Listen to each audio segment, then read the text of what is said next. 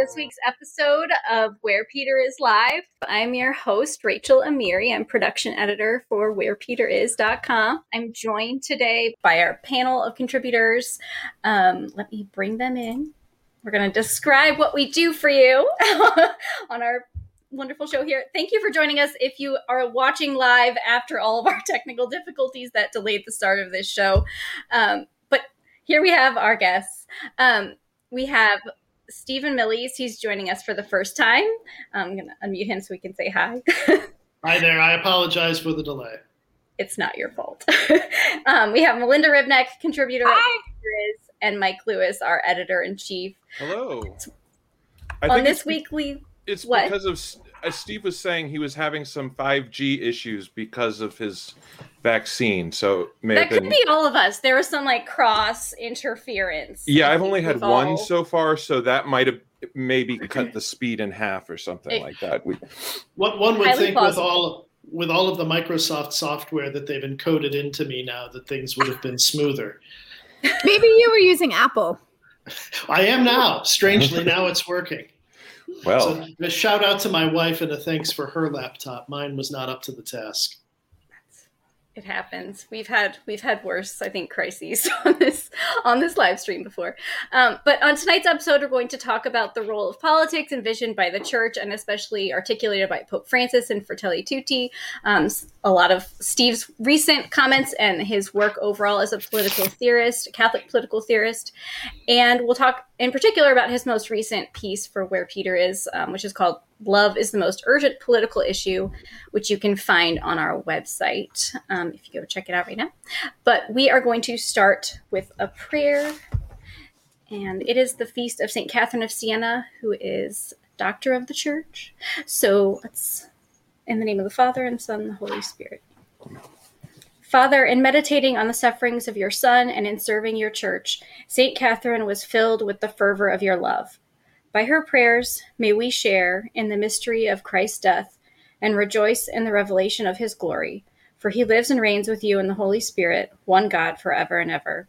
Amen. Amen. Amen. I saw her head. Wow. That is such a Catholic thing to say.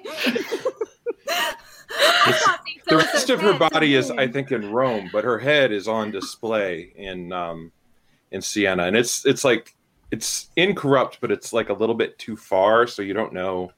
You drop in a coin, and it lights up for about Stop! three seconds. I'm not even joking. This is what in the world I believe you. you talking about? You dropped a coin where?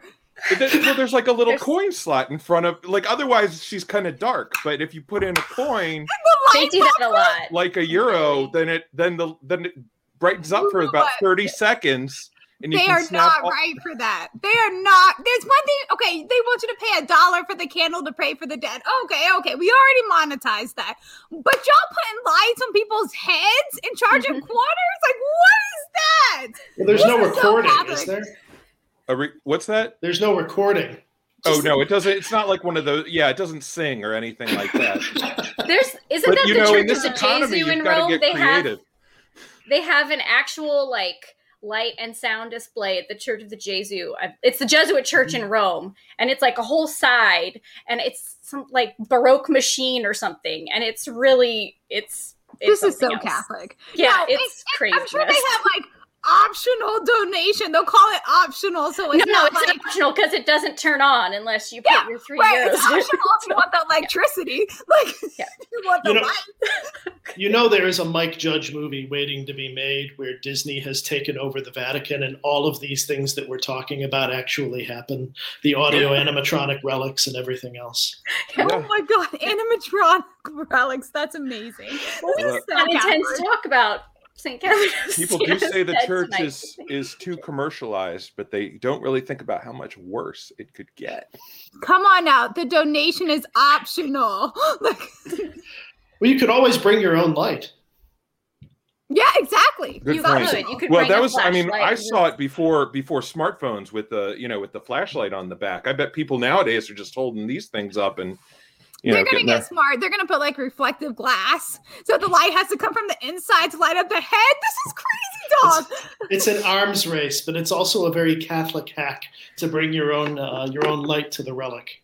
Uh, yeah. I, I kind of been playing on this little arms race pun for a second because you know they got some saint's arm up oh. in there like like the arm is a nickel the head is a quarter the arm is a nickel yes i want to plug a book that goes into this. It's about five or six years old. It's written by john thavis thavis john thavis called vatican prophecies i think. And it's it covers like all this kind of like catholic you know apparition chasers and relic hunters and just that whole world that you know the vatican is very bureaucratic and tries to be very sensible you know tries to be very rational like looking into the miracles during the canonization process and trying to authenticate them but like this um particular but like this is the book about how modern technology especially has kind of let this stuff go haywire like a, a, a, ah. an apparition can be totally out of um, the because church's can, control by the time they even notice be communicated it. before even the hierarchy has the chance to yeah yeah which is kind of what where peter is does sometimes. We, are gonna start like guessing relics now? Like well no but I'm, I'm saying you know somebody says something crazy in the church and it, it's become a trend Right. And before you and the than, you know, and Rome might weigh in in 30 years, you know.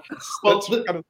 this is the whole problem that the church and our politics have in common, right? I mm-hmm. mean, in a lot of ways, we are living through a convulsion that's a lot like the invention of the printing press. Uh, yeah. the, the, the, the, authority of information has become flattened uh, in a way that everybody suddenly is their own pope. Uh, and, and, it's very difficult for, for an institution like the Roman Catholic Church, which is not only a large bureaucracy, but it's also basically an ancient or medieval institution. Uh, it's hard for an institution like that to figure out how to digest these events, uh, which is the value of what Pe- where Peter is does, by the way. And that's an awkward thing to say in a sentence. Uh, the value of what where Peter is does. I'm proud yeah, of you. You did a good job with it. Well, you know, it's funny because the fact that it ends with the word is and it's like where Peter is is a website that, you know, and it's like you've got it and then the, the grammar check on word and you know and the internet is always saying like you've that. got a double word going on there but um well the blind alley i found myself in there too was what where is does yes Oh wow! And um, let's never do that again. We're going to change the name of the website before we're done here today. Yeah, Mike. well, there, Mike.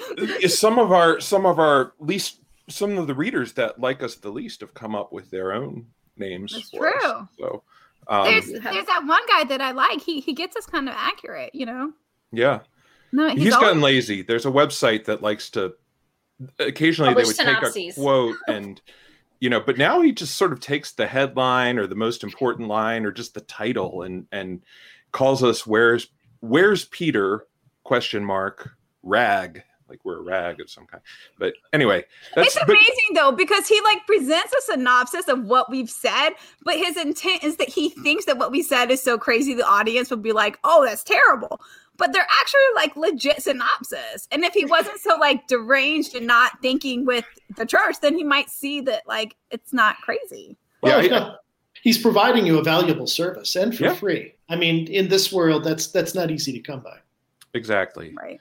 But actually, I can kind of see what you're saying. Like this world of technology right now, we've got, I mean, so much is happening. I mean, social media drives so much real world mm-hmm. stuff like mm-hmm. social media is is super engaged people who are creating scandal who are saying things in real time about about different people and you know our our bishops a lot of them are still writing their weekly column for the diocesan newspaper which is no longer printed and is hidden away somewhere on the on their diocesan website that hasn't been updated in 9 years and um and it's I, I think that's kind of created a, a chaotic mm-hmm. situation or um, worse some of the bishops are on social media and maybe not understanding what their voice on personal matters might mean to you know non-catholics and that kind of or catholics you know that you know have different oh, yeah. opinions and so that's the thing too is bishops on social media maybe arguably more casually than they should be yeah and and i mean i think i think that um, a lot of these fringe movements have maybe uh, you know, so, some of these bishops they they wouldn't know how to do this of their own initiative, you know, beyond social media, mm-hmm. but they but the um you know some organization or or they they might help a bishop create a website and create a social media presence and um and then and help and then harness the power of social media behind an agenda. Whereas random you know bishop joe o. Johnson out in the middle of the country out in the midwest you know in one of the smaller dioceses out there you, probably doesn't even you know have a smartphone. So it's um well it's like the former president right who famously doesn't know how to email and yet somehow um, has grasped the intuitive has intuitively grasped the mm-hmm. power uh, of how these technologies and these platforms can wire mainline right into the, the public consciousness um, and, and, you know there are people who have that intelligence even if they themselves are technically inept. Uh, pe- people who are naturally good communicators i think can see and understand very quickly what's going on here. I'll say you know we were talking a little bit during the technical struggles earlier. I've been off twitter for a bit now and you know there are many reasons why but one of the things that i noticed very quickly um, and i'm very grateful for is that my I, have taken the needle, I've taken the main line out, uh, and my own pace of thinking and engaging with events uh, has slowed down in a way that I'm finding very pleasing.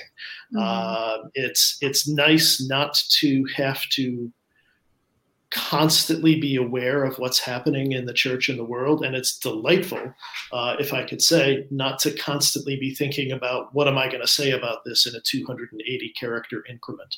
Um, there's a lot that I miss about it.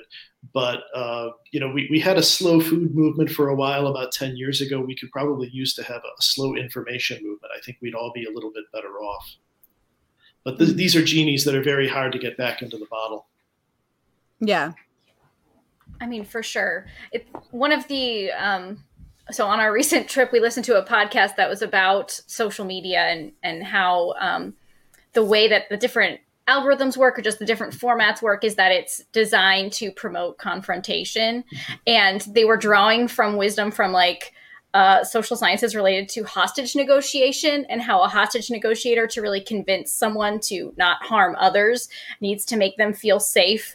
And if we're like the the analogy they were drawing was like if you're trying to engage with someone and convince them on social media um, you need to use some hostage negotiation type of techniques to make the other person feel safe validated um, and engage with them in a relationship if you're going to have any hope of convincing them or engaging in a real argument that's not just kind of you're both emotionally like meeting some mm-hmm. inner need for you know the, the dopamine rush of mm-hmm. anger basically I, I often thought uh, I didn't have a lot of very unpleasant engagements on Twitter in my time there, really almost none at all. I work with some people who do, and I have some friends who do. Um, but I, I, always thought, even in those moments, more people should have the experience of having been a classroom instructor, um, because because it's um, it's a kind of preparation for life in a way. Uh, you're constantly on stage.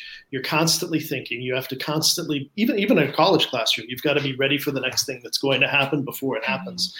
And and there's also a, a pedagogical cast of mind that you have to have that you're really thinking about what you're saying and how it's going to be received by the other person and how you can move that person to the next thing that you need to move them to, not by telling them what I want them to hear, but by mm-hmm. telling them what they need to hear. Mm-hmm in order to get to the next thing. I, I, I, don't often quote Martin Heidegger, and, and he's not the most.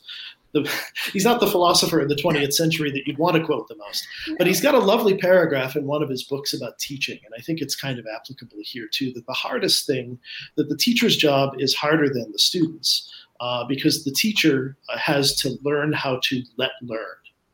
Uh, and, and in that confrontational environment on social media so often, we're trying to tell people things rather than let them hear what we're trying to say to them. Uh, and, and, that is, I think, something that you learn when you're in a classroom for long enough. Um, I think parents oftentimes have this skill too, but uh, I, I, oftentimes have thought that's a good antidote for, for the constant confrontation uh, that, that social media puts us into. And Steve, you're a professor of public theology, but you're trained as a political theorist. How would you see like that form of communication relating to maybe political life and the kinds of, you know, dialogue and engagement that the church really would encourage us to engage in? That was a good segue. Um, She's getting good at that. Good job, Rachel. um, I, and I actually think this is a good way to open up the conversation about polarization too, because um, so much of our public life, and so therefore now the social media spaces where we meet, so much of our public life is built on a kind of uh, performance that we are all, whether self-consciously or not, we're all engaged in. Um, Ezra Klein had a book that came out last year called Why We're Polarized. Uh, and I opened it skeptically, but it's actually quite good. And he talks in there about a distinction. When we, for example, when we hear about economic policy or when we hear about something like what the president talked about last night at Congress, if we approach it with a frame of rational self interest, which is sort of the presumption of our political system that we're all rationally self interested actors, we're all going to ask the question what is this going to do for me? when we're asking whether we should support it or not. But when we enter this space that um, Klein calls identity politics, and I think that's basically right, although what he's doing with the term is a little different from how people normally use it. When we enter this space that we're in, uh, which is based on confrontation and which is based on a kind of a public performance that we're all undertaking all the time, rather than asking the question, um, what is this going to do for me? The question we ask instead is, what is this going to say about me when I let people hear that this is what I support? So that we are constantly shaping a public image for the next confrontation that we're going to enter. Uh, to answer, you know, the question, Rachel, that you asked, you know, confrontation doesn't belong in a classroom the classroom really should be a lot like a political space. And, uh, you know, I, I, don't necessarily mean that all of our political arguments should seem like fine European salons where philosophers are sitting around debating what the good is. I mean, it would be swell if that was true, but it's not true. But nevertheless, we can be rationally self interested actors who are asking the question what's this going to do? Um, classrooms are not based on confrontation, they're based on the exploration of that. One of the breakdowns I think we're experiencing right now is that our politics was formed with the expectation that we would ask what things will do. And instead, the question we're all sort of quietly internally asking is what's this going to say about my public image after people hear that it's what I think? So, what do you think has kind of led us or what are some of the factors that have led to that point? Because has it always been about what you're describing identity kind of formation through taking certain confrontational positions? Like that seems like a novel sort of development. So how have we gotten there? And what or i guess specifically to our catholic audience and to the topic we are going to discuss today how is that how have we shifted into that sort of orientation would you say? Well i think we could really fill an hour talking about that. We I'll try could. to. I'll try to go at it this way. Uh, I might be the only political scientist in the United States who hasn't seen Hamilton, but I know I know the story. Um, and you know what you have in Thomas Jefferson and Alexander Hamilton are two guys who lived a very long time before Twitter, but who are nevertheless spending their entire very public lives shaping their images and asking those questions. What is this going to say about me? What is this going to do to my standing if I do this or if I do that? Uh, and in many ways, of course, that was the beginning of partisan politics in the United States. But what we should really notice is that in the late 18th and early 19th century, that was a really strange thing to do. Not a lot of people were thinking that way there are a lot of reasons I think that we began to think that way, uh, and they're all, you know, pretty encouraging things. They're things that we should feel good about. One is widespread literacy in public education. Uh, one is uh, longer lifespans that should give us the kind of leisure to reflect on things that are not essential to our survival. Uh, another is the development of media and the consciousness of media. Um, our relationships with one another really are changed, I think, uh, because our perception of ourselves are changed by the fact that something can be recorded, that something can be uh, either heard later, uh, can be transmitted later. There's something of us that's going to live on in a recording. Uh, and I think we begin thinking about ourselves and life and our relationships to one another differently. But finally, also to go back to Jefferson and Hamilton, Klein says, a lot of political scientists say, and I will certainly agree, that something has happened in the party system in the United States. Um, which is unusual among advanced democracies for being a two party system. Most are multi party systems. Uh, here, this two party system has really taken on increasing characterizations of negative polarization, uh, of not defining myself as something, but rather against something. Uh, that's something that has happened. Uh, over the course of the second half of the 20th century, which was when media technologies uh, began to enter our lives, but it was also when Western movies, cowboys and Indians began to enter our lives, black hats and white hats. Um, it's when uh, sporting events began to be uh, widely available. And so you've got the team that you're rooting for and the other team. I think a lot of things have conspired in the ways that we consume media to teach us to think us versus them. And then, of course, at the bottom of it all, we're primates. And that's what we're coded to do in the first place, right? To identify the group who is like us so we will feel safe. So I think it's a lot of those pieces all together that have finally met in this moment. Um, where uh, uh, Klein talks about a book that's about the Duke uh, UNC rivalry that he came across. Um, I hope I can remember the name of the title of the book. Uh, With hatred like this, I can always be happy. and you know, I mean, I live in Chicago, Illinois. I root for the Chicago White Sox. I'm open to a lot of thing and a lot of things and a lot of people, a lot of different kinds of experiences. I have no love for the Chicago Cubs. There's there are some bridges that I'm unable to cross. We we all know what that feels like. But when it stops being something that we can laugh about and enjoy, and it can be a kind of a, a good-natured rivalry, and it, it becomes it becomes what we saw on January 6th. And I, I think that the United States, in, in particular, because we have this division between, um, you know, liberals and conservatives, or progressives and and right wingers. I mean, it, it's funny because these terms don't mean the same things in other countries as they do in the US. But we've got this system. Like I the piece the pieces I wrote recently about the right and the left in the church and kind of went back and forth over whether or not I should use the terms or what term would be more appropriate. And I finally concluded everybody in the US knows exactly what I'm talking about when I use those terms. Like, let's, okay, we can be high and lofty and not use, but it's, you know, you've sort of got the, the peace and justice on the left, and you've got the, the pro life and the sexual morality on the right. And then you've got, um, small market economics on the on the right and then you've got or and free trade and then on the left you've got social programs. I mean it's a but it's they um basically the way everything is is is split is so polarized.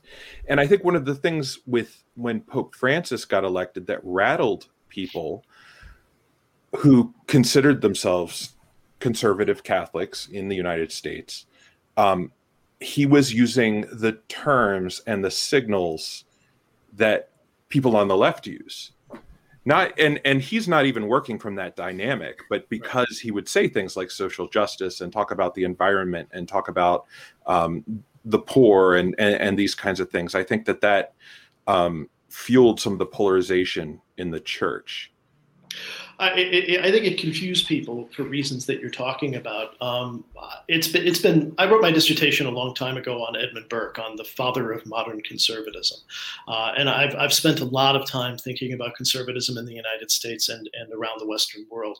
One thing that I am pretty sure of um, is that both conservatism and liberalism as ideas don't belong in the United States.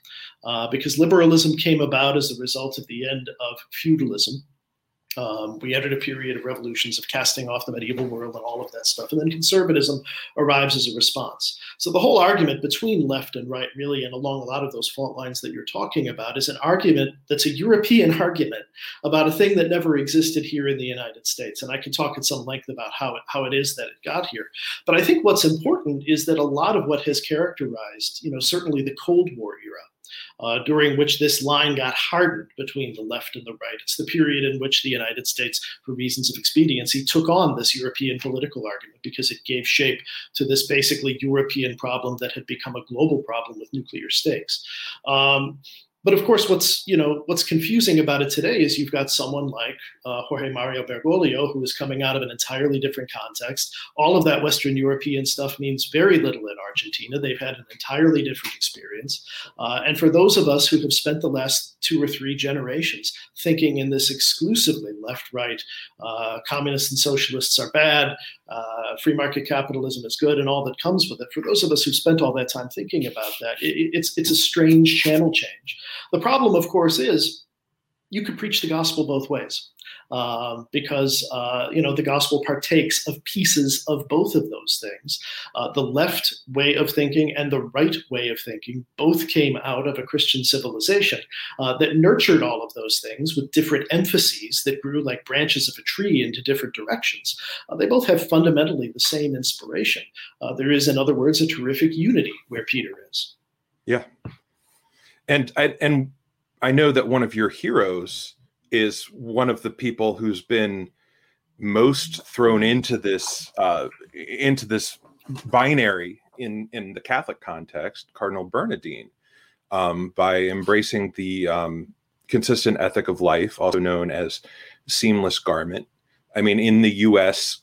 Catholic context, the term seamless garment is code word for liberal dissident on Anything the right. goes. Yeah.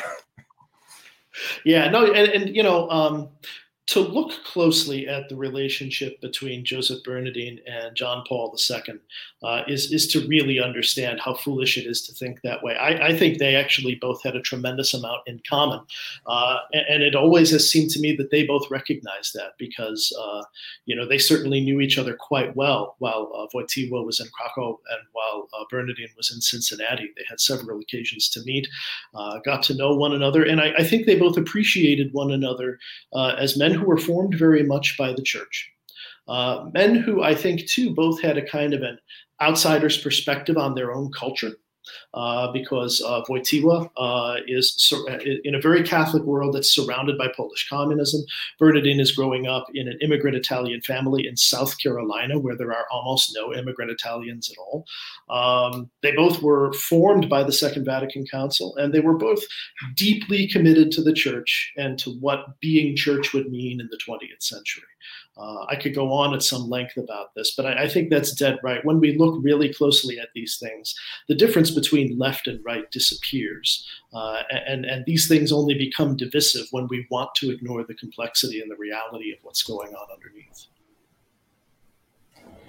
So, then how did we get here to this point where people will immediately jump and think the seamless garment is left and abortion as a preeminent political issue is right, and I'm going to to interpret everything I hear in the Catholic world through this lens. If really it's coherent at its root, what what are the factors that contributed to us getting to this point, this this level of polarization, not just in the country but within the church, within our Catholic community?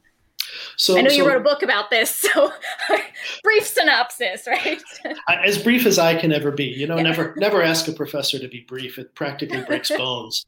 Um, so Phyllis Schlafly uh, is probably the best place to begin. A Republican pro-family uh, activist in the uh, late 70s and throughout the 1980s. Phyllis Schlafly was one of the first people after Cardinal Bernardin uh, first described the consistent ethic of life at a lecture at Fordham University in 1983. Phyllis Schlafly was one of the first people to come out against it, and, and she she she framed the answer to the question that you're asking about as well as anybody can. She said the problem is it's going to dilute the opposition to abortion right? It's going to take some of the emphasis off abortion and it's going to put that emphasis into other places. It's going to share that emphasis in other places. The argument that generally then gets made against the consistent ethic is that it is equalizing all of the threats to human life, right? That poverty and the lack of education and the lack of housing are somehow the same morally as abortion.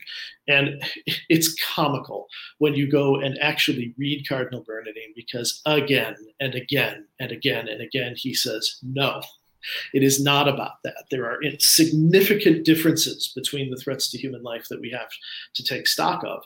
Um, the, the challenge uh, that the consistent ethic puts in front of us is just that to be consistent, to always and in every case make the priority of the of human life and the, the, the dignity of every human person the first consideration when we engage any kind of ethical, moral, or political question.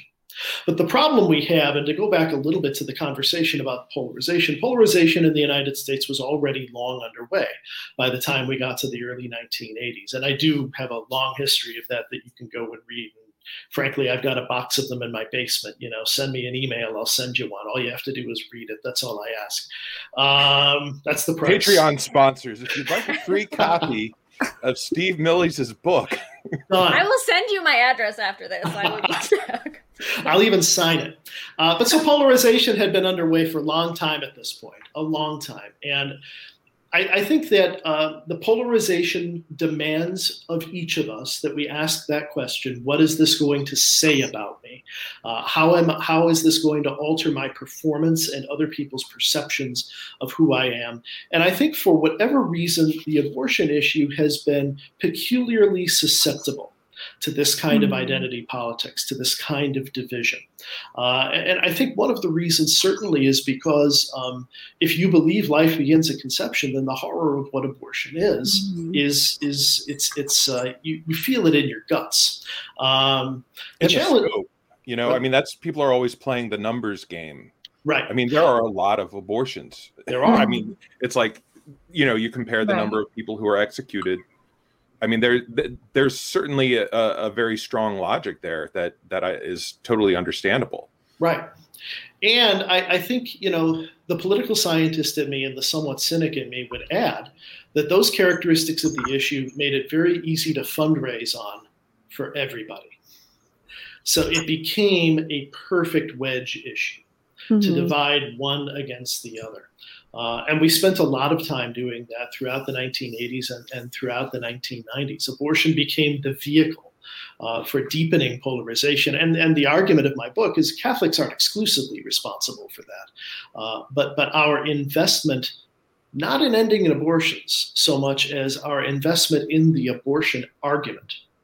Um, our investment in the abortion argument that would have us not want to lose the emphasis on abortion because we're thinking about nuclear war or because we're thinking about poverty or because we're thinking about healthcare.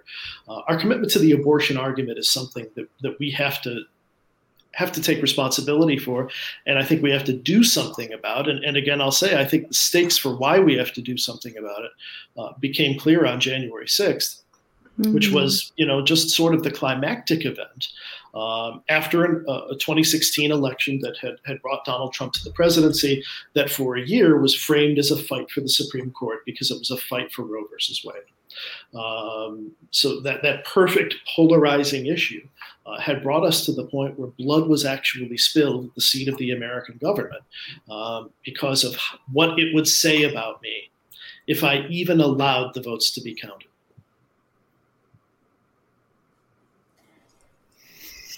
So, I mean, there's, it's hard to follow up.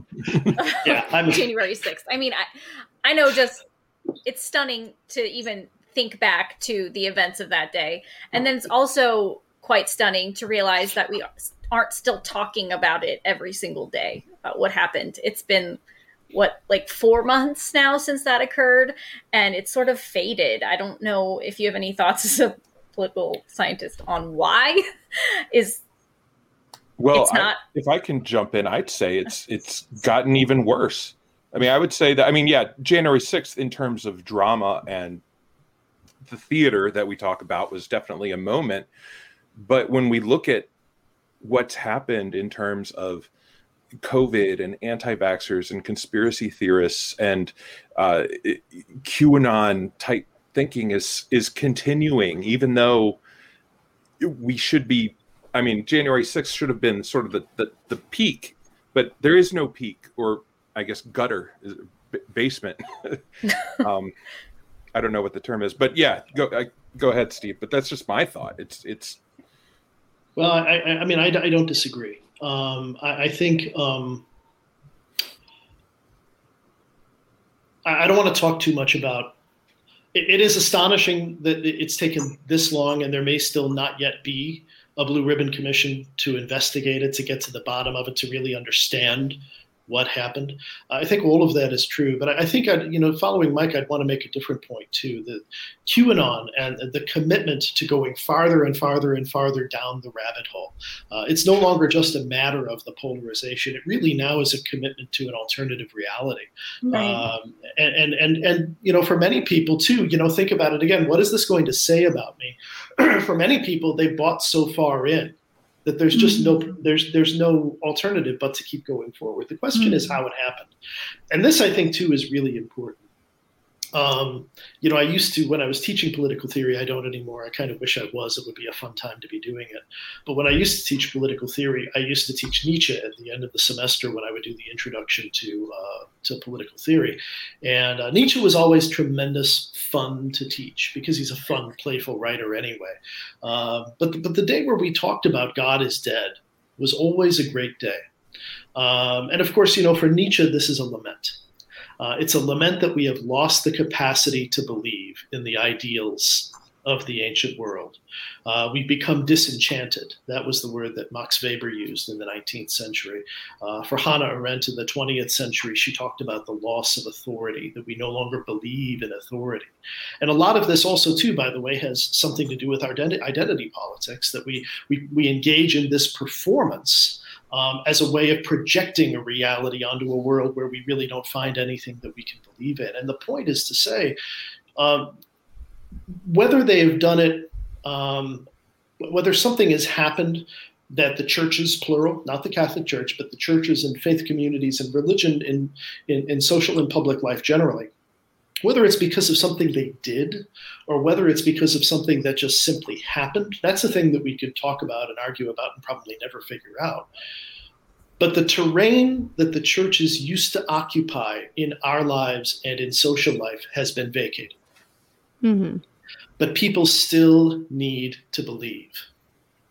And this is Nietzsche's lament is that where shall we look? To whom shall we turn? Uh, as the scripture would ask, have us ask. Um, in a world where you know we are defining ourselves according to how we want to be perceived and where too so many of the ways in which we do that are conditioned by consumerism are conditioned by materialism the things that we can buy uh, the ways that we can adorn ourselves with signifiers of who and what we are. Look i have elbow patches i'm a professor right? I mean all of these things that we do um, are just filling up a hole where meaning used to be and, and where faith used to be. Um, and, and so we become even more committed to constructing these identities because we're all terrified of the empty space uh, where that used to be. That, that's basically the dilemma of the age that we live in today is we become disenchanted and we don't know how to go back. We don't know how to become reenchanted. Do you think um, obviously particip- it's not just the churches to a large extent. Like one of the one of Trump's earliest constituencies in 2015 and throughout 2016 was evangelical Christians who didn't go to church.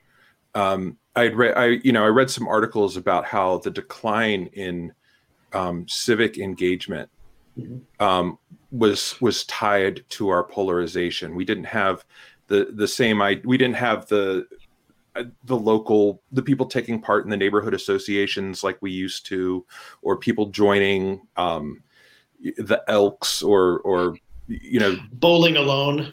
Exactly. Yeah. And I, I, mean i think there's a there's a community aspect there. And i even think in the catholic church um especially in in white suburbia uh, when when the church moved out of the urban ethnic centers and into suburbia what we patched back together in terms of of of church and community life didn't never even approached what what had been there before. Um, I mean, I'm not saying that that necessarily feeds uh, critical thinking or a sense of reality, because there were plenty of tight knit religions that do, you know, that that go off, you know, that go off course. But I think there's there's sort of a disconnect and a searching and and a search for purity. I think the internet fosters that in a lot of ways. I, you know, a little bit. Um, but yeah, I think I so. I mean, I guess what one thing that you you know and and what you've brought up, and I know you're this political theorist, and this and whatever that is, this encyclical called Fratelli Tutti. Yeah. yeah. You're Catholic political theorist. Fratelli Tutti, you know, lands on your computer screen in October 2020, and um, it spoke to a lot of the themes that I mean, I we you were you took part in our live event, and I appreciate that. And you actually had, after reading it for a day and a half, you put together even a little presentation on it.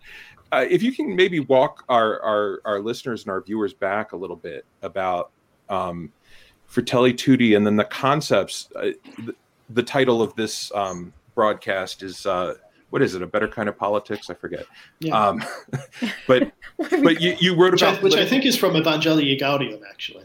Uh, well, it's quoted also in this one, That's and then right. and then political love, um, Mhm. which is which is kind of. I mean, I guess it's existed before. I had never heard it before for Tutti, but um, Deus Caritas Est. Sorry. did did he talk about political love in that? But I, I mean, think- I guess I guess Francis is kind of he's kind of laid out a way forward that's not a miracle cure, and that's going to take a lot of people buying in, and it's sort of a path towards rebuilding and healing and unity, um, and potentially building into something better than what we had before. Um, just i guess what are your thoughts in that in that avenue? Like okay we've talked about the problems and what's deconstructed here. Um maybe if you could talk a little bit about francis's thought and um and and how that relates to the way forward I, I hope you don't expect that I remember anything I said. Uh, um, Are you, but but uh, you know, let, let me say this. Let me say this. You know, so I live here. Um, I- I'm very lucky. I'm very lucky uh, because uh, nobody who becomes a professor ever expects uh, to live where they want to live. I live 12 minutes away from the house I grew up in, in, in neighborhoods that I know very well. And when I was growing up in the late 70s and the early 80s, um, these were places where people were out. Um, it's a summer evening, it's an early, late spring or whatever it is. It's almost May. But I'm looking out the window here, and, and you know, there would have been people out walking, there would have been people sitting on their stoops talking to each other. Uh, neighborhood culture really ex- and, and i'm not trying to be nostalgic about the wonderful america of the baby boom era or Mhm. anything like that Mhm. it really is something that's deeper in human experience than that. It's the idea of local communities really being in touch with one another.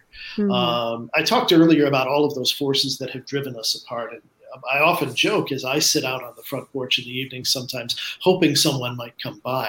Uh, I often joke, you know, what, what has been the end of it has been cable TV and air conditioning. Um, because you, you you have those choices now, and, and now what holds us together is maybe we've all seen the same Marvel Cinematic Universe movie or something like that, right? You know, those are the water cooler things uh, that sort of drive us together. Um, so I, I think you know, to try to turn it toward Francis, and I think, you know, I was thinking in that direction, Mike, before you even brought up Fratelli Tutti. I think, in a way, that's what Francis is trying to remind us of. Uh, and, and I think that um, the- fact that the encyclical landed during the pandemic uh, was an important part of that, too, because the pandemic has been a reminder to us of the ways in which. Of, of what it means for us to be able to be together, uh, even though the possibilities for us to join in a format like this from four very different parts of the United States right now, with people presumably who are watching us in all sorts of other spaces, is a tremendous opportunity. That's that good thing about the internet that you were talking about. But we can't just um, embark on this as something that um, is only meant to affirm what I already think, that is only meant to affirm the identity that I am cultivating. Neighborhoods, for example, like the one that I'm in, tend, you know, oftentimes villages or local communities always tend to be fairly, homo- fairly homogeneous. They tend to be filled with the same kinds of people because, like primates, we group together uh, with people who make us feel safe, and those are usually people who seem like us in some way that seems important to us. Uh, so neighborhoods and villages are always going to be like that, and yet there's always a kind of an accountability to one another and there are divisions that spring up, and there are those people that you don't want to interact with, but you simply can't get away from. Uh, that's what's wonderful about parishes, too, because they're like family in that way. We are just stuck with each other because we all happen to live in the same space, which is, by the way, the root meaning of the, what the word politics is politeia from the Greek. Uh, it's, it's the things common to the polis, it's the problems that we all have because we're all stuck here together. And so we better figure out what it is that we're going to do about them. That's the basic message, actually, of Fratelli Tutti. Um, because whether we translate it as political love or social love or social friendship, we're talking about basically the same thing. We're talking about this kind of togetherness that's forced on us by sharing the same space and sharing the same problems. Inevitable relationships that we sometimes desperately want to flee from, but simply can't. Um, part of our problem, I think, is that our technologies and the individualism of the American way of doing things, which is something that we haven't talked about. But a lot of those things that are woven into our lives today tend to excuse us from those inevitable relationships. They give us ways away from them. Uh, where Francis talks in Fratelli Tutti about uh, the parable of the Good Samaritan, you know, it's a potent reminder of the temptation to move away from community, but also the desperate need that we have for community that we have to be accountable to one another. We have to stop for the stranger on the side of the road because someone has to, because there's a human need that's there. Uh, we, we, are surrounded by all kinds of ways that we want to be able to excuse ourselves. That person isn't like me. That's a bad person. That's a stranger, whatever it might be. Um, but the essence of politics, the real root of politics is friendship. Uh, and, and I talk about this a little bit in the, the piece that I wrote for Where Peter Is.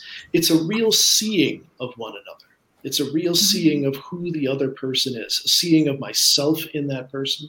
And if we talk about it in the language of Catholicism, it's the seeing of the imago Dei in the other uh, in the other person, the real, the true identity that that person mm-hmm. has, which is also my identity. And that means we have an inevitable relationship to one another. Uh, that's the foundation of the Catholic understanding of politics, but it's also the foundation of what politics actually is. And, I, I, often complain it's a thing that our political system today has too often excused us from uh, feeling accountable to.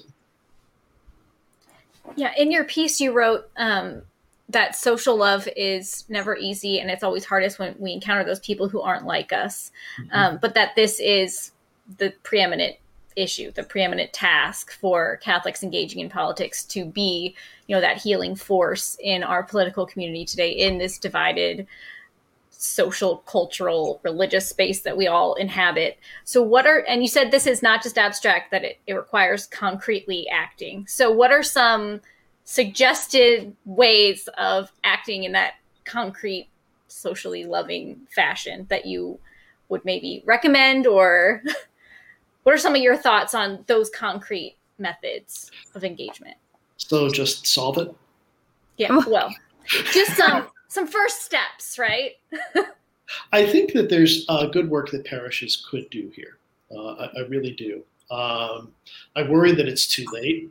Uh, I don't know what mm-hmm. parish is going to be like. We're sort of thinking about going back at Pentecost, um, but I don't know who's going to be there waiting for us. Um, but there's good work that parishes can do because parishes are places where we could be talking about what it means to be this community and how this community should model the community that we want to see out there. That's why our dismissal uh, at the end of the mass uh, is what it is. Uh, although it's been a long time since I've heard it, so I, I think I, I, think I might not be able to quote it from memory. But it, you know, it's that idea of bringing what we have experienced in the Word and in the Sacrament inside the sanctuary out to the world. Uh, that's really the image of what the Church ought to be uh, in public life, in political life. It's uh, what Gaudium et Spes says that the, the church should strengthen the seams of human society. It's a really lovely image to think about. And it's a thing that we could be learning in our parishes. But I think even parishes, though, they tend to, um, there is a tendency, especially in homo- more homogenous communities, where parishes become very like inwardly driven on their own community um, and servicing their own community. You see the same thing in kind of a micro level too with even Catholic families, but that that would be a hesitation of mine to say that like parishes have um, are going to be able to help this because again it's anecdotal depending on where you are what parish you're seeing but with suburbia um, parishes have migrated from um, diversity and economic diversity and um, and from these urban areas to suburbs where they essentially serve their own people. Um, and i think that's a big part of this because you're not seeing those who are not like you. You're going to parishes with people like you for the most part. I, I, agree, but I would go in a slightly different direction with it. Um, because I think most parishes are really formed to, to, serve the people who are there. I think the problem that suburbia presents um, is that we are excused by distance even from being involved so much in that community we don't walk there we drive there and sometimes it's a 10 20 mm-hmm. 30 minute drive mm-hmm. to get there um, and i also want to say i'm not hopeful about the parish don't, right. don't get me wrong about I that i certainly am not suggesting you were saying that absolutely I, I just mean, a problem I wanted to bring attention to yeah. too is that parishes there is an overemphasis, and again, it's going to vary. If you're talking about more urban parishes, then I can be with that. But like, there is definitely a variance where uh, there's a real problem with inwardly focused parishes. Well, in our parish here, which I won't name, but I, I often joke, uh, it, it, the parish is a place where the neighborhood meets on Sundays. Mm-hmm. Uh, and, and there, there's both good stuff about that, but mm-hmm. there's also some very insular stuff mm-hmm. about that too. Mm-hmm. Uh, and, and, I think that's a problem. I, I, think what I'm trying to get at, though, is, is not the hope that I have for the parish so much as the, the, what I'm saying is there's work here parishes could do. Mm-hmm. I think there's an identity question here that's embedded in what I'm trying to get at, which is mm-hmm. what does it mean when I say I'm a Catholic? Uh, uh what, what does it mean when I say I belong to this parish? And many times, I think, and this is part of the reason why I think the abortion issue has been so susceptible to, to, to this divisive kind of thinking. Many times, it's like meatless Fridays it's the outward stuff that I'm showing people that I'm doing, right? Mm-hmm. It's the what is this going to say about me answer to this question. And I think a lot of our parish life, in ways that you're talking about and in other ways, is built to reinforce that. Mm-hmm. Uh, I have I have mm-hmm. often said there's 103rd right. Street, not, not far from me here. Every mile there's a Catholic parish. There won't be for much longer. But you can just imagine how, in the baby boom years, uh, somebody sat down and figured out it was going to be like building 7 Elevens, that we were going to put sacramental dispensaries every mile. And then people would come and they would receive their sacraments. They would get their hot dogs and their big gulps. Mm-hmm. And there, there, there's, there's really nothing going on in most of these places more than um, the dispensing of sacraments uh, and the reception of sacraments, these outwardly kind of um, engaged things that are not forcing us to ask the questions how should all of this be changing me? Mm-hmm. And how should all of this be changing the engagement that I have with the community that's around the parish? And that's where we come a little to the set of considerations that you're bringing up. I think there has to be a change in parish life. There has to be a change from a, a dispensary mindset to a mm-hmm. missionary mindset. Uh, we have to start asking the harder questions about identity. And we have to start trying to find this is the tricky part. We have to start trying to find ways to make people want that challenge. Mm-hmm. Uh, the, the truth is, I mean, I've been teaching politics and other things for a long time now, and I hate to say it, but the truest thing I know is if somebody doesn't want to learn, there's nothing I can do for them. Mm-hmm. There's mm-hmm. nothing I can do for them until they mm-hmm. want to. Um, but I mean, you know, if you're going to ask me where we might begin, I think we have to begin with where um, the church and the gospel and the sacraments are closest to people, uh, and that is going to be parish communities. But I think the church in the decades to come is going to need to undertake a real self-examination, not just about how it's going to keep itself going as an institution with thriving parishes, which is important, but what's the missionary relationship of the parish to the parishioner to the world? Mm-hmm. Uh, is the question we ought to be thinking about. And I think a complicating factor of this, like thinking back to, so I grew, I live three and a half miles from the house where I grew up, and we actually just sold it this week. So um, it's uh, uh, very bittersweet. But um, in this area, so in the Maryland suburbs of of DC, um, you know, the greater like Silver Spring area, um, there are probably seven or eight parishes within a t- 15 minute drive of where I live. And while the parish initially, and, and, you know, my mom having grown up a little bit before Vatican II, when it was just you go by default to the parish whose boundaries you fall within. And technically, that's like the right way to do it. And I know the Amiri family feels very strongly about territorial parishes, but uh, and okay, they're called but in this, but I mean, the thing is, in this area, so I mean, in my my mom's um, and my mom grew up in the same neighborhood, or they moved into the same neighborhood that I grew up in. So they were only you know a quarter of a mile away from my grandparents.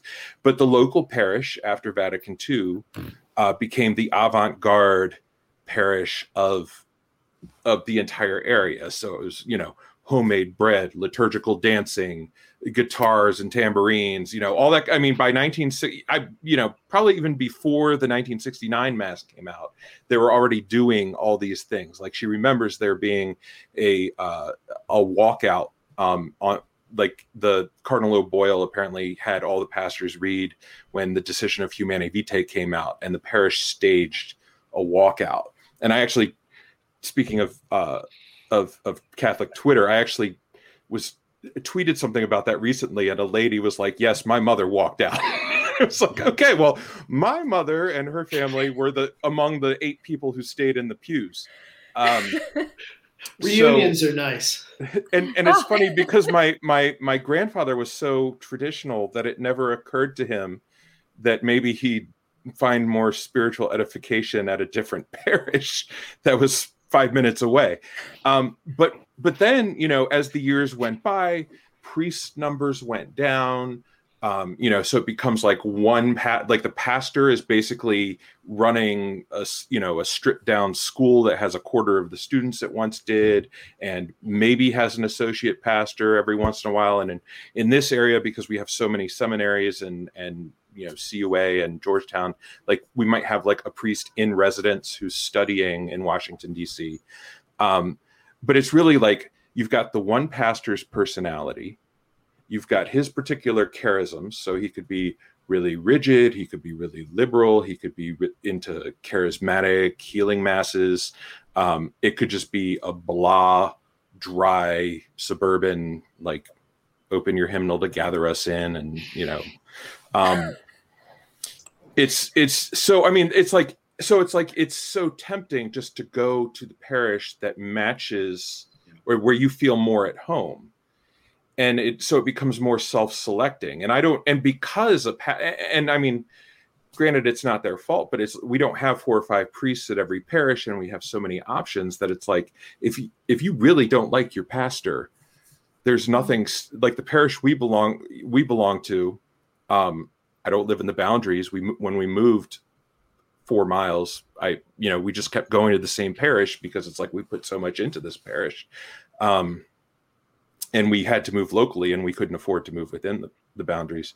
But I, I, I guess the thing is, it's like in theory it seems nice, but everything is so personality driven, and and I mean it it probably shouldn't be this way, but it but it just is the reality if you have a parish that has nothing going on and that's the one where you live in the boundaries and the priest is really boring and they don't get back you know you have i mean but it's also an idea of like okay so this whole conversation i've just been listening listening yeah. and not being my normal loud self right but I feel like there's so much of me in this conversation, not me, but there's so much I in this conversation and self in this conversation. And I'm just listening into this all like, what are my preference? What is my identity? And it just to me, to be quite honest, it sounds pretty inherently, and I hope I'm not being extremist here, but like unchristian. Like, what about like it's it's just how does the faith serve me? How does this personality of this parish serve me? How does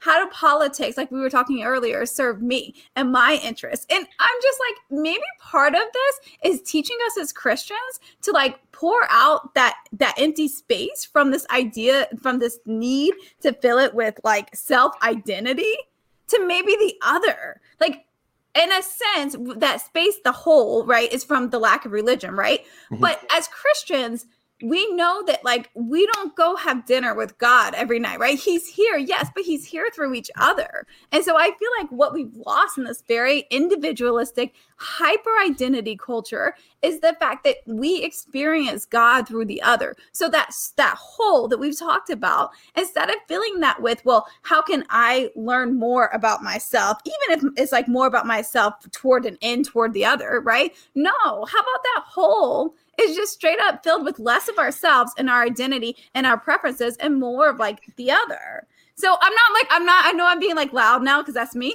but I'm not like harping on this idea that oh it's just horrible to go to a different parish.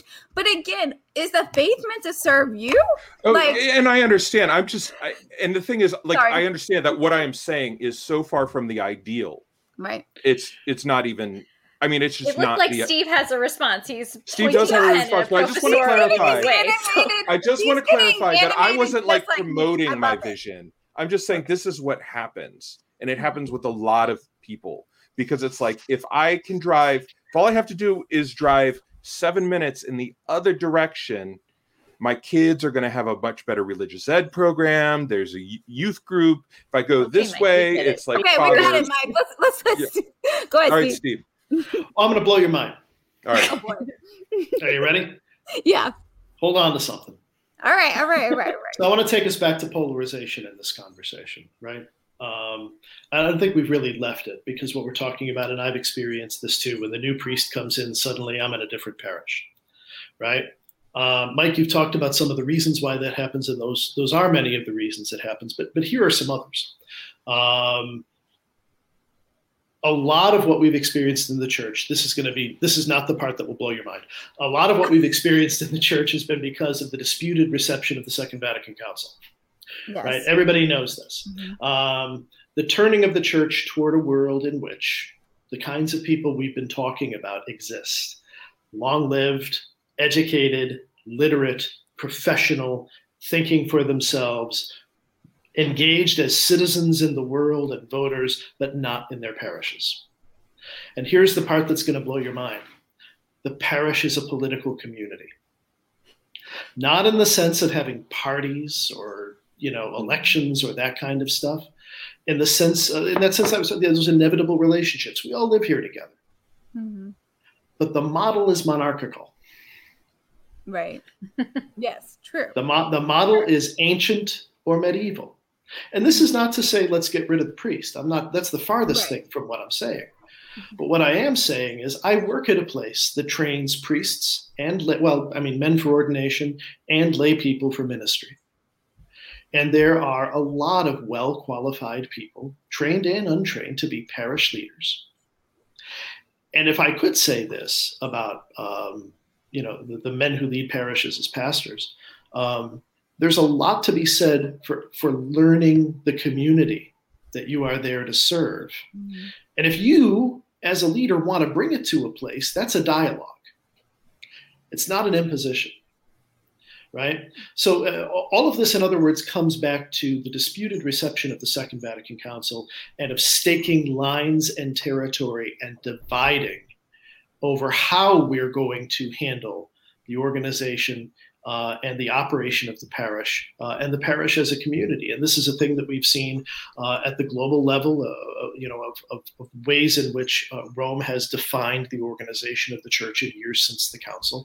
But it's also something that we know is different from diocese to diocese, depending on the preferences of a particular bishop, as it's different from parish to parish. in other words, th- this problem in parish life that you're talking about is one that's rooted in a fundamental argument about whether we all should have a say or whether we all should listen to one point of view.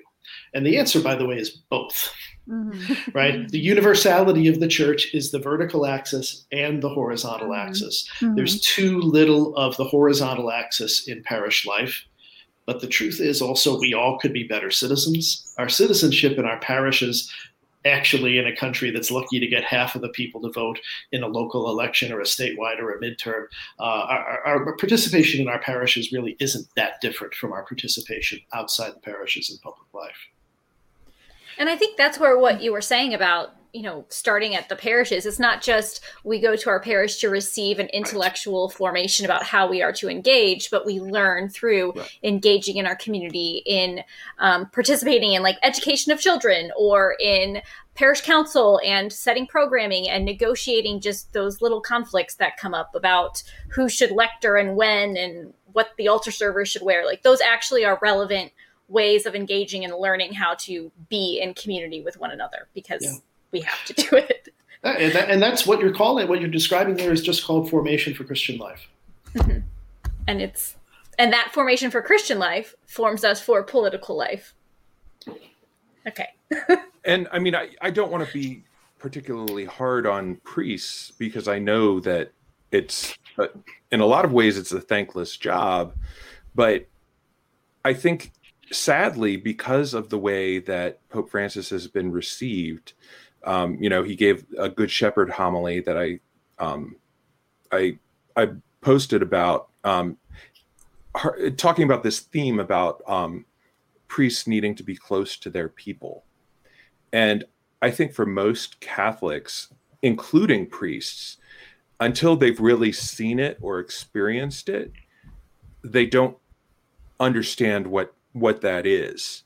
Um, I, I, mean, I know up until I had a pastor that was life changing in in my own life.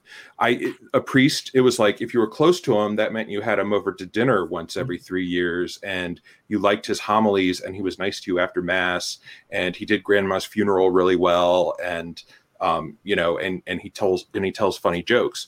Um, but when you have pastors who are actually um, really wanting to uh, accompany people and to to be involved with them and to actually guide them on a personal level that's i mean that's that can be transforming but then sometimes you have that priest who goes to a parish that doesn't want that that that just that's just not something that they're even you, you know they're out of the parking lot within you know 12 seconds I mean, even before that dismissal, they're you know they go out the back after the after communion and and tear out of the parking lot as quick as possible. I mean, there's a lot of give and take here, and I don't. I, guess what I'm trying to say is, it's kind of hard because it's because there are so many flaws built into the system. It's like people, you can't really blame people for making these for making these quick decisions or these, you know, for lack of a better word, self-interested decisions about where they're going to go or what they're going where they're going to take their children or who they're going to follow um, in that sense and then if you have that priest that's i mean that's the thing the pastor that i had he his old parishioners were driving 20 miles to get to our parish because they didn't like the new guy as much so I mean, it seems like what you're getting at is okay. the, the What's is that? the, the go ahead. Go ahead. But what you're getting at, Mike, is you know some well some people don't want to be taught or want to yeah. listen or want to really engage. But then there's also like a lack of credibility um, yeah.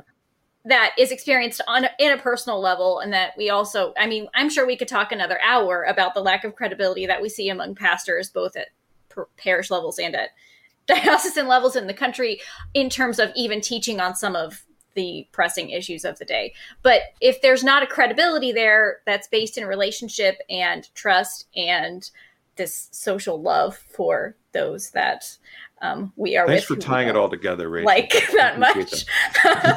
um, then it's going to be difficult and we're going to hit these bumps. But isn't the effort of political life to figure out how to negotiate and navigate these difficulties that all of our communities face so that we can build better. I mean, I'm just going to tie this up with a bow since we're over an hour of time now. Oh, wow. But was there anything you would like to conclude with saying, um, Steve, since we've taken so much of your time this evening?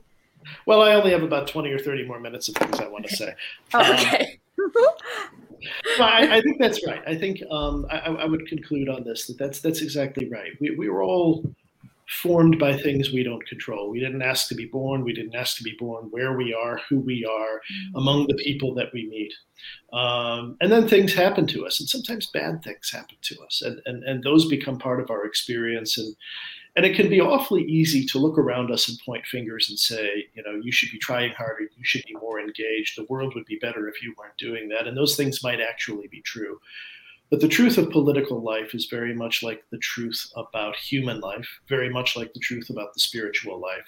Um, it is a doing, it is a going, it is not a getting there, and it is not a done. Uh, it's process. Pro, if I if I if you want to write this down and engrave anything on my on my tombstone, process matters more than outcome how we do things matters so much because we don't know what the epiphanies are that we're going to ignite around us. The greatest pleasure that a classroom instructor ever can have is not remembering the lecture that a student comes back three years later and says, That was when the light went on. We never know when it happens, um, which is the reason why we should always be on duty.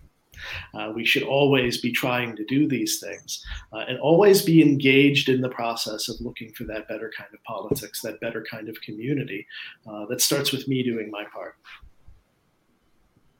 And I can tell why you point to Pope Francis as your inspiration for that because he's all about initiating processes. So thank you um, so much for your time this evening. I know, Mike, you wanted to update us on a few things as we wrap up here. Um, have yeah, new, so something new launching. So, so tell us yeah, about that. Two two announcements. So there's this thing on the on the social media. Steve, you're off Twitter, so you won't be able to participate in this. It's called Twitter Spaces. Okay, and it's it's like Clubhouse, which is another thing that I don't fully understand. Tomorrow at noon Eastern Standard Time, so 9 a.m. Pacific, and I think 6 p.m. in London, 5 or 6 p.m. in London. So this um, is Friday. Friday, Friday April 30th. tomorrow, April 30th. Christopher Lamb and I are going to do a Twitter Spaces. Now, Twitter Spaces is this thing where you can use your phone to actually like audibly talk to other people if you can believe that. No. That's what they do, Mike. I know, yeah. but didn't you see Bye Bye Birdie? My brother played uh, the uh, Fred Lynn character in high school. So, um, wow. Anyway, the oh the the party line, yeah, it's like the party line, except we can control. So Christopher Lamb and I are going to talk, and other people are going to like. I got on it just to see how it worked because I I'm like I got this early thing right so it's like I I wanted I and then I started talking and then all these other all these people jumped into the room and started listening to me and I got really nervous and I hung up um, but this time I'm not going to do that you're going to listen to two people having a conversation across the Atlantic about churchy things Second, and this is more long term. we might it only might be like three minutes long. Who knows? It could be life changing. Um, but it's a one time event. It's not recorded. It's two people talking in real time, and then when they hang up, it's over. If you can believe that. Um, wow. And the other thing is, where Peter is is launching a new live stream product, for lack of a better word. Product. We have we have product. I don't know. We have where brand. I don't know. We have where Peter is live, right? Thursdays at eight Eastern, five Pacific, and whatever else. Where whatever is seven, right now, yeah. yeah, whatever. You, and then we on Sunday evening at eight p.m. Eastern time, seven Central, five Pacific, whatever in Australia and London. Um, David Lafferty is launching a program, and I will be with him on the first episode at least, um, called The Critical Catholic, which you know David's expertise in um, in conspiracy theory and and trends and sociology and thought and and we're going to have some great guests on there to kind of like get to the bottom of as we were speaking about this alternate reality that seems to have embraced the church. Let's let's in you know i'm sure he'd love to have you on as a guest steve. Um, talk about the psychology the sociology. What can we do to help put um, get Catholics to start thinking critically, which is not like being critical, but not being negative, but to actually think about things, um, you know, with a critical eye to evaluate, learn how to evaluate things, to to test hypotheses. So, um, those of you who enjoyed the old Papa Bergoglio or the the old uh, Peters Field Hospital uh, podcast where we get into these really geeky deep dives into these subjects. That's what we're. That's kind of what this is. You know, David Lafferty is probably one of. Actually, he's not the nerdiest person we have on where Peter is, but he's close. so he's going to be spearheading this project. I said, if you're willing to produce it, then you know, same bet time, same bet channel on Sundays. David Lafferty, Critical Catholic. Okay. Well, everyone knows to tune in. It starts this Sunday. Then? I think so. And I'm gonna. Uh, we made a little video last night that I, if I get around to uploading it, I will. It's sort of a preview Great. of us talking about stuff. So okay, so everyone can tune in then. Yes. Yeah. And we'll be back on when, Rachel? We'll be back next week, same time, same place. We are not changing our format as far as I'm aware. We'll still no. be here talking about the topics of the day and recent content on the site and all that. Um, so please like and share this episode from wherever you are watching. If you're watching in the future or listening um, on your podcast app, then please subscribe so you get all of our latest episodes. And if you like what Where Peter Is does, please consider becoming a patron on Patreon. Um, that link is on our website as always. But that's all we have for tonight. So thank you for listening, and we'll see you guys later. Bye. Bye. Thank you, guys. Thanks, everybody. Bye.